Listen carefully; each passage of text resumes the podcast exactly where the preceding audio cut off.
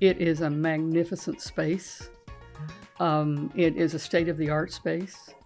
The tools that the students need to learn to use, we now have the appropriate tools for them to learn. Hi, I'm Kimberly McCorkle, Provost and Senior Vice President for Academic Affairs at East Tennessee State University. From the moment I arrived on this campus, I have been inspired by our faculty, their passion for what they do, their belief in the power of higher education, and the way they are transforming the lives of their students. This podcast is dedicated to them, our incredible faculty at ETSU. Hear their stories as they tell us why I teach. In this episode, we will talk with Professor Karen Brewster, Chair of the ETSU Department of Theater and Dance. An ETSU alumna, Professor Brewster studied under the esteemed Daryl and Bud Frank while earning her undergraduate degree. She then earned an MFA in costume design from Michigan State University, followed by years of working in professional theater companies. After honing her talents as a professional artist, she joined the faculty at ETSU in 2000, where she now inspires students in her theater history and theatrical design courses. In 2017, Professor Brewster was named one of ETSU's notable women for her leadership, creativity, and commitment in the classroom and the community. Enjoy the show. Professor Brewster, welcome to the show. Thank you. I start my podcast with the same question for every guest. Take me back to your first day of teaching at ETSU as a faculty member. Looking back on that day, what is one piece of advice you would have given yourself? That's a great question, and thank you, Provost McCorkle, for inviting me today. It's to think back, it was August from 2000, so that's been a while ago. I think the advice I would give myself is maybe trust yourself. Mm. If I'm talking to myself, trust yourself. Yeah, you'll be fine. And also trust the students. I have learned that trusting the students is really an important aspect to remember. That's wonderful. So at ETSU, as you know, we place a premium on getting hands-on experiences for students. You, like so many others in your department, bring real-world experiences to the classroom. Tell us how that shapes the way that you teach. It's everything we do. Mm-hmm. Everything we do is hands-on. We have, as you know, our residence currently is in the Bach Theater there in the Martin Center for the Arts, and so it's essential for us, the hands-on thing. Yeah. It really is what we're all about. And I'm certain that those hands-on experiences enhance their learning, prepare them for the what's next, right? Absolutely. Yeah. Absolutely. And as you mentioned in the intro, I had worked in professional theater for years before I came to ETSU, and I'm very happy to be here. And most of the people who work on the faculty and staff in our Department of Theater and Dance have done substantial professional work outside. Yeah. And so it's that our experiences are hands-on, mm-hmm. and so we bring that hands-on perspective to the classroom and to those laboratories that we work in. Yeah. So congratulations are in order to the Department of Theater and Dance. All of your theatrical performances sold out last year. Audiences enjoyed the performances in the Bert C. Bach Theater and the new Martin Center for the Arts, which you just mentioned. How has the space at the Martin Center transformed the educational experience for our students and also for our community? It is impossible to overstate this. Mm-hmm. It is a magnificent space. It is a state-of-the-art space. Yeah. The tools that the students need to learn to use, we now have the appropriate tools for them to learn with. And so they are working in a state-of-the-art facility, and so they'll be ready because they're working in this space to go out and work in any place that they end up working in. Often I give tours of the facility mm-hmm. To potential parents and potential students. Yeah. And what the space does, in addition to giving us the state-of-the-art facility to work in, is it signals to those potential parents, because they have said it to me repeatedly, mm-hmm. that this is the support for the arts that the university provides. And it states, it really shows the priority that the arts have. For ETSU and for the administration, and we're greatly appreciative of that, and that's important as well. We can't overstate the importance of that space and that facility to us and to our program. Well, it's wonderful. And I know you had the unique experience as a faculty member of helping to design that space. Can you talk a little bit about that? Oh, that's wonderful. Yeah, and we feel very privileged. Again, thank you to the ETSU leadership to allow us to have a seat at the table when the building was being planned. Yeah. Because that has made all the difference for us. And when I give those tours to parents and students, I talk about, we had input in the way this is arranged, the way the scene shop is, the placement of the scene shop next to the performance space. We had input for that, and it was very important, and it makes it a very functional space. The fact that the end users had input there is really impressive, and we're thankful for that. Well, I've had the wonderful pleasure of attending many performances in the Bach Theater with Dr. Bach in attendance. Yes. We're always thrilled to have you all. He's been such a wonderful supporter of the programs and of the arts. It's great for him to be able to see the facility. Yes. It's such an enthusiastic theater audience member, and he's very, very knowledgeable. Yeah. And I'm always impressed with him. Me too. And appreciative of him. Can you share any insights on the role of theater in society and its potential impact on students' lives? Well, we've seen it with this COVID thing we've just been through, how critical the arts are for society and for our students. The arts give us an opportunity to kind of make sense of what's happening around the world. All the arts do, not just theater, but all the arts that we have here on campus. And we have tremendous units that practice arts and teach arts here on campus. Yeah. And what the arts do is they provide a way for us to make sense of the world. Mm-hmm. And when you think about the critical events that are happening currently and what we've just been through, the arts are essential. And our students enthusiastically come to us and go to the arts and want to participate because it's necessary, it's needed. And as audience members, as art makers, but also as audience members, we really need the arts. And I'm thrilled that ETSU supports it. What teaching methods or techniques do you find most effective in engaging students in the study of theater? Well, it really is that hands-on thing. The students really respond to it. And again, what we do is such a collaborative, hands-on art form. And we are theater particularly, and dance as well, we are a collaborative art form, and it's transient, meaning it what you see tonight, if we have a run of a show, tonight's performance will be very, very different than tomorrow's performance, even though we have plans that are hoping this to be similar, but each one is transient and in its own thing. And so I think that hands-on experience that we provide students and the way we teach in a hands-on manner is essential for making them ready to go out into the world and be theater makers on their own. So when we watch a show in the Bach Theater, students have designed all those sets, right? Absolutely. Yeah, and the costumes. And, we are student. We always say that we're student focused and student driven and student centered. Yeah. But we have faculty mentors, but we everything that is done on stage and behind the scenes is really student driven. That's great. So there have certainly been changes in the way that people produce and consume art and entertainment in recent years.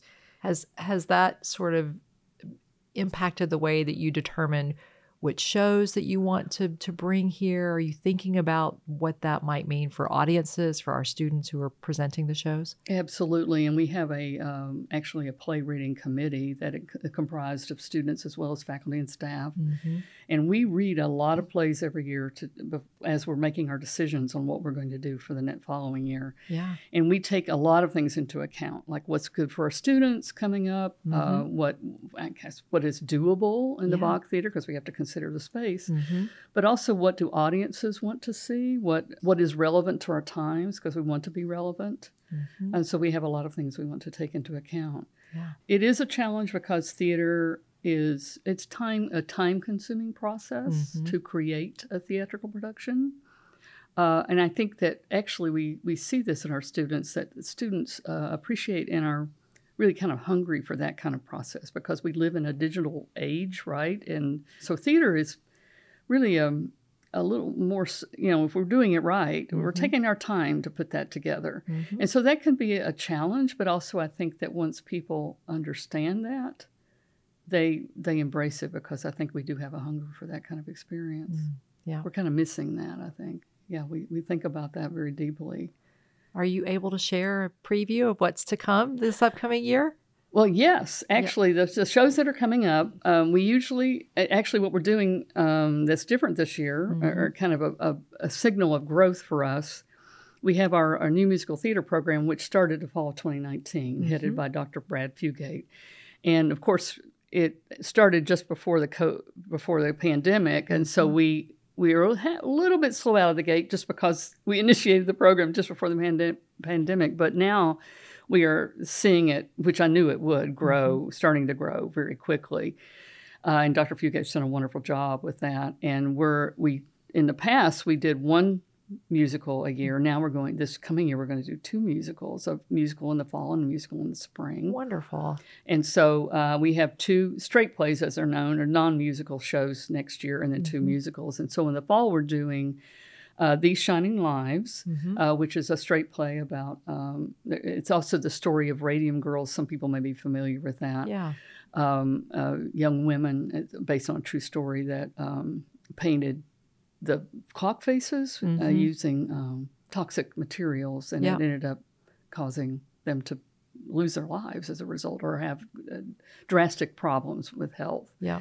And so that's the first story. And the second one is James and the Giant Peach, the musical. Oh, wonderful. Which is a theater for youth. Uh-huh. And we try to maintain a theater for youth presence yeah. on our stages. And we have a close relationship with the university school, and they usually come over to see what we do. But we also invite other area schools mm-hmm. to come to see the show. And so that's for fall. And then in the spring, we're doing Eurydice in the winter, which is based on Greek mythology. Yeah. And that will be directed by Dr. Ante Ursic, our new physical theater professor.